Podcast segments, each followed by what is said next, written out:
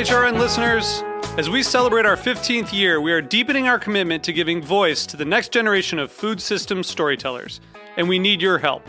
Our internship and fellowship programs help activate new possibilities for underrepresented and underestimated young people through experiential journalism, audio engineering, and production training. Through these unique programs, HRN helps food equity stewards build essential workforce readiness skills that expand their potential and foster economic mobility. Please consider supporting these critical programs. And with a minimum donation, you can be entered to win a dinner for two at an amazing restaurant in one of eight cities and tickets to a concert at a great venue in one of those cities. We have incredible partners across the country who have donated, as they also share our passion for helping to educate the next generation of food systems storytellers. Check out heritageradionetwork.org slash 15 to donate and enter to win today. That's heritageradionetwork.org slash 15 to donate and enter to win today. And make sure you donate before March 31st. Thank you. This episode is brought to you by Visit Ithaca. Ithaca, New York boasts an authentic craft beverage experience, tasty farm to table culinary adventures, and scenic outdoor recreation among 150 waterfalls. Plan your trip today with help from visitithaca.com. Hey, this is Hannah, HRN's program manager. It's HRN's 10th anniversary and now our summer fun drive. So show your support for independent, revolutionary, entertaining food radio by becoming a monthly recurring donor. HRN is powered by a passionate community of thoughtful eaters, and we need each and every one of you to show your support so that we can keep bringing you your favorite food podcasts. It takes a village, and every dollar donated, every listener tuning in is essential to our continued success. So set up a donation for $10 every month. You'll show us that you want to be a part of a bright future for HRN. And you'll get one of our brand new limited edition Pizza Pocket t shirts. So snag your new favorite tea and show us some love, all for the price of about two fancy lattes each month. Go to heritageradionetwork.org slash donate today. And thank you. So I just like went on to Instagram and I saw that Carl Kardashian started following us on Instagram and like, I mean, it's Is that spelled. Kim Kardashian's cousin? No, no, no, I don't know. It's spelled with a C, but anyway, he's like some 19 year old kid. He wrote this review. Okay, I loved my meal at Dorsia so much that I got three orders of their killer seared and ceviche to go. I'm literally obsessed with the all you can eat peanut butter, bacon, tortellini, soup salad, and breadsticks combo. So Love it. 1990s. Totes delish. But I mean, I don't really get the whole Jake Gyllenhaal reference Jamaican jerk chicken hall thing. Sounds like an inside joke for the chef. Also, she cooks in her bra, and they don't have avocado toast. So yeah, five stars. I don't know. Is Out of five? five? Or out of ten? I have no idea. I really right. don't understand. What in the world does an imaginary Kardashian have to do with food radio? Well, you're about to find out. I'm Katie Mosman Wadler, and this is Meat and Three. Meat and three. Meat and three. Meat and three. One meat, three sides. Food, news, and storytelling. A square meal. For your ears. Meat and three. This week, we invite you to listen in on a very special crossover episode of Meat and Three. Recently, the hosts of four HRN series came together at Haven's Kitchen in Manhattan for a raucous live show. The show was called Aspiration to Action, and if you've ever wanted to start your own restaurant, food brand, or dive into the world of food media, you don't want to miss what we've got coming up. On this week's Meat and Three, we're bringing you tales of the good, the bad, and the transformative from food world veterans and innovators. As far as we know, there is no new member of the Kardashian clan named Carl. But the way that influencer culture has changed the game when it comes to marketing a food business or any business is undeniable. Our first story is about what social media means to restaurant owners. Eli Sussman, host of The Line on HRN, and his brother Max are co owners of Samesa. They just opened a new restaurant location inside the new Essex Street Market, and they also run a catering business and just launched a new sweet tahini spread called Tahani. Eli has made a splash with the vaguely absurdist Instagram presence he's created for Samesa. Here are Max and Eli in conversation with Zahra Tangorra and Bretton Scott, hosts of Life's a Banquet on HRN. We try not to offend people, right? But obviously, part of it is that we kind of, it's our Instagram. So I, I feel like we can kind of put out there whatever we want. But at the same time, like the stakes are actually weirdly high on Instagram for a restaurant. Like you got to put out the content, it's got to be, it's got to look a very specific way. You have to frame your business and your stories in all these kind of ways. And I think partly we just do these things where I like zoom in on Max's eyeball, but at the same time we do do the stuff that we have to do as well. And like uh, on April Fools, um, I posted a picture of we do a lot of catering, and I posted a picture of a taco bar that we brought and dropped off at an office, and I the tag was and and of course I, anything that gets posted, Max is the sounding board, right? So I'm is this funny? Is this stupid? And Max says that's stupid. Don't post it. Or it's kind of funny. I guess you can post it. Whatever. Uh, so I posted that we had been acquired by Chipotle. Good for you. I thought Good that for you I thought this was a pretty it's a obvious thing that our Of a joke. our 12 seat restaurant. Okay. Yesterday we did $800 in sales. Yeah. Make that fucking money though. And Steve Ells just showed up in his Maybach and he was like, I want it. I want all of it. right? So I I posted it and I actually Max was like, that's not that clever. You know, he texted me. He was like, I think you should take that down. Two hours later, an email comes in to info at samesanyc.com. Hi, I'm the world director of social media for Chipotle. Can you explain to me what's going on? Oh no. April Fools. Wrong. That's what you think. Wrong. Yeah. I told her I was outraged that their team had not coordinated the rollout with our team. And Dude, Eli, you're it. and I said, Genius. I don't understand. Who have you been talking to? And she said, Who have you been talking to? And I said, Steve. And then and then after like two hours, Max said, We're gonna get sued and they're gonna take everything. They're gonna take our underwear, they're gonna take our home. So so we ended up walking that back. But like Yeah. but but like Did we? how many people still up? texted you? Like our family texted us. They were like, "No way! I can't believe it. You got acquired." I'm like, "You're a moron." To hear more from Eli Sussman, subscribe to The Line wherever you get your podcasts. You'll also find Zahra Tangorra and Bretton Scott each week on the hilarious Life's a Banquet. Next, we've got an excerpt from Kat Johnson's conversation with Dana Cowin. Before arriving at HRN to host her own show, Speaking Broadly, Dana found herself in a chain of transitions and change. After 21 years of working at Food and Wine, Dana did something we've all considered at one point, but few have ever dared to try. She walked away.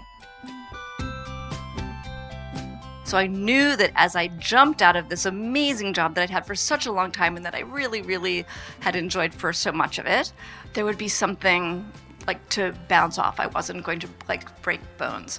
But I also was aware that on that very small trampoline, there were like shards of glass. Like it was going to hurt. So transitions to begin with are scary and risky.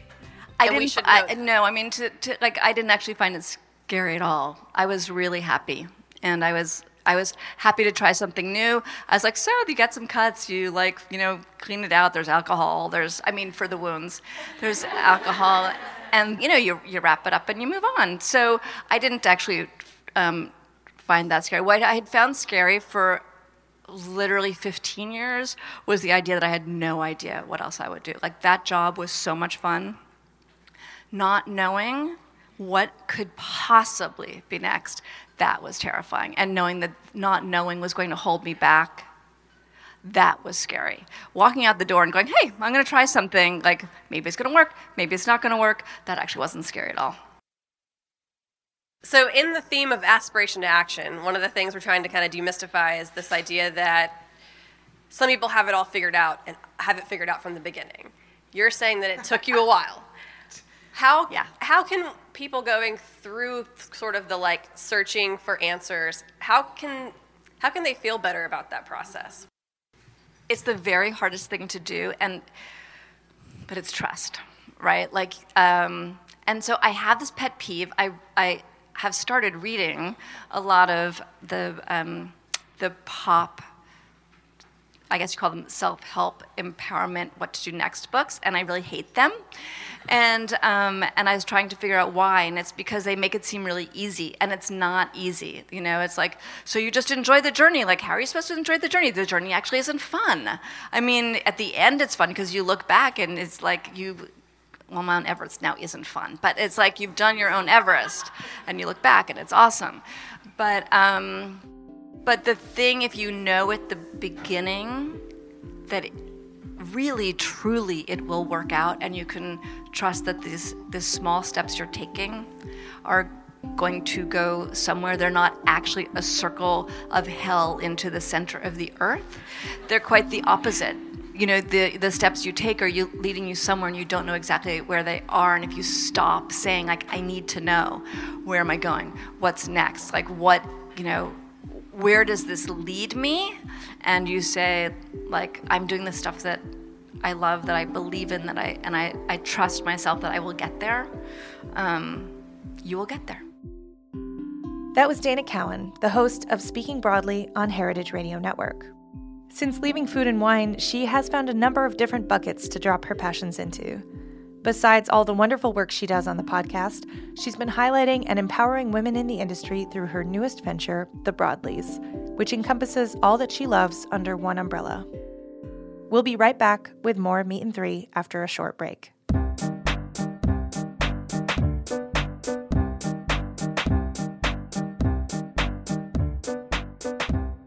This episode is brought to you by Visit Ithaca. Located in New York's Finger Lakes region, Ithaca boasts an authentic craft beverage experience, tasty farm to table culinary adventures, and scenic outdoor recreation.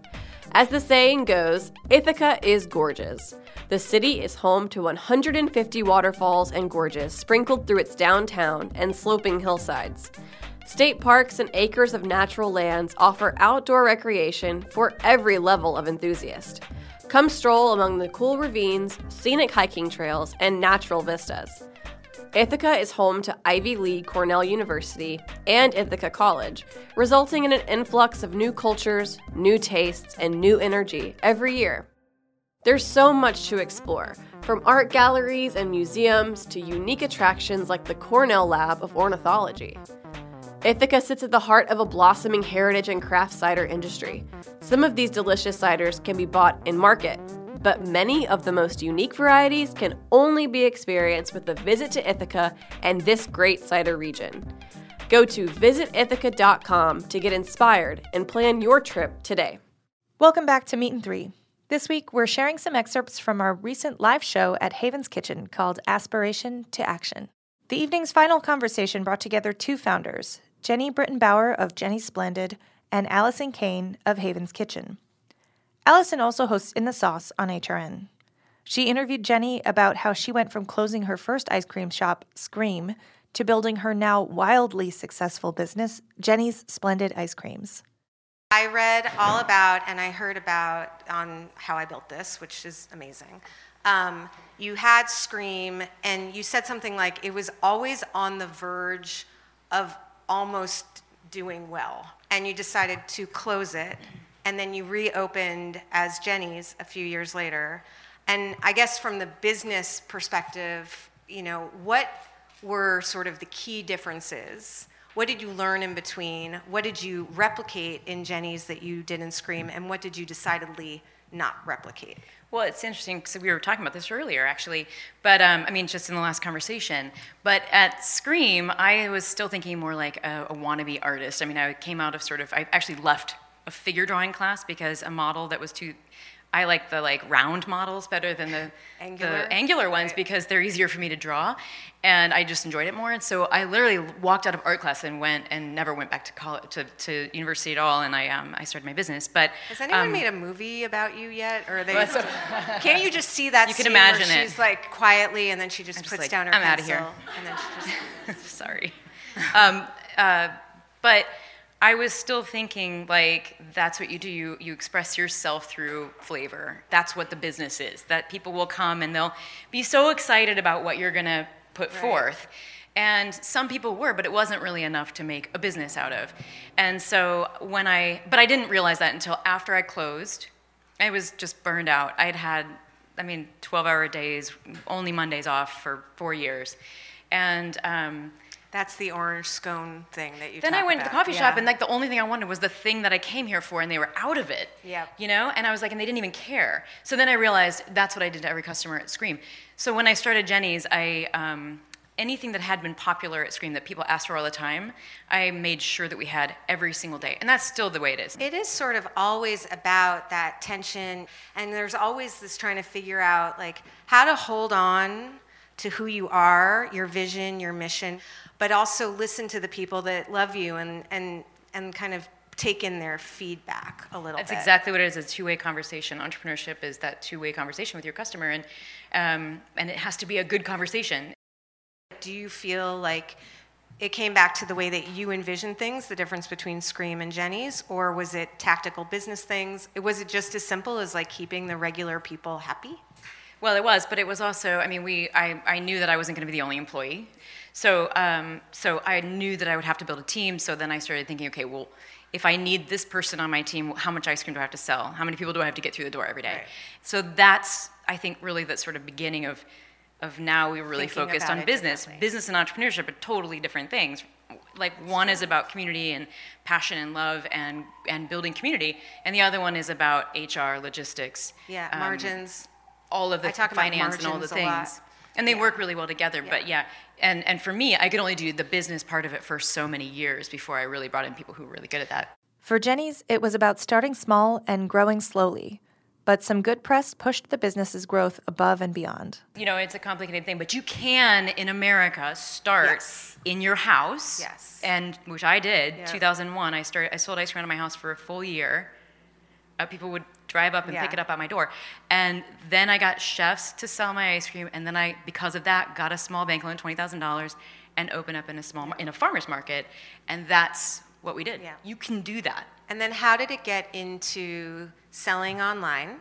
And how did it get Well, into Al Roker put us on his Oh, show. really?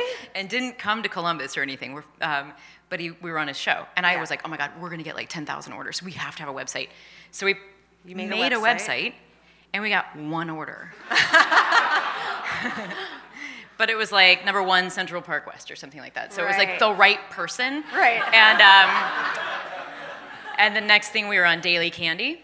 Which was huge then. It was like Yeah. 2004. Yep. And um, Daily Candy like blew us up, and suddenly, still to this day, our our big we're the biggest ice cream shipper in the country. But yeah, I think that literally Al Roker, and then the one person, and then Daily Candy. It can happen. Right. On your website about team, talent, hustle, guts, um, you have a fellowship model where you don't consider your suppliers just suppliers, you consider them all sort of stakeholders in your company. Um, there's a lot of thought clearly that's gone into the way that you think about team. And can you just give us like one little sorry? I know it's like a Yeah, half yeah. an hour conversation, but you know. No, no. I mean, I, I just people ask me all the time what's my favorite business book, and I always say it's the Lord of the Rings movies. So it's like um, uh, that's where fellowship comes from. Uh, like you know, you have my sword and my axe and whatever. So we've got you know Mike's strawberries, and we've got you know Steve over in the logistics who is like a bodyguard for the ice cream, knows how to move it somewhere, and we got so so. But the, the idea is that you bring your like awesomeness in, and then together we make something bigger than some of its parts. And is there a specific way that you kind of help bring out the best in your team? Like, do you have just a quick little nugget? I mean, trust. I think trust. I think when you trust people, then they trust you, and when you operate as that, then you know you've just built a, a, a relationship of trust, and that's the most important thing. Yeah. And then everything is like not easy, but you've got that taken care of. Yeah. It's this foundation that everything can grow off of. I mean, I think that's kind of the best way to end it. It's all about trust, y'all. Mm-hmm. Um, thank you. Thanks so much, you guys. To find Jeni's Scoop Shops or find out what local stores sell and deliver Jeni's ice creams, check out jenis.com. That's J E N I S dot com. Thanks for tuning in to another episode of Meat and Three on Heritage Radio Network. You can find us on Twitter and Instagram at heritage underscore radio. Special thanks this week to Oscar Belkin Sessler and Aaliyah Papes. Meat and Three is produced by Hannah Forden, Liza Ham, Kat Johnson, and me, Katie Mosman Wadler. Our audio engineer is Matt Patterson. Our theme song was composed by Breakmaster Cylinder. This program is supported in part by public funds from the New York City Department of Cultural Affairs in partnership with the City Council.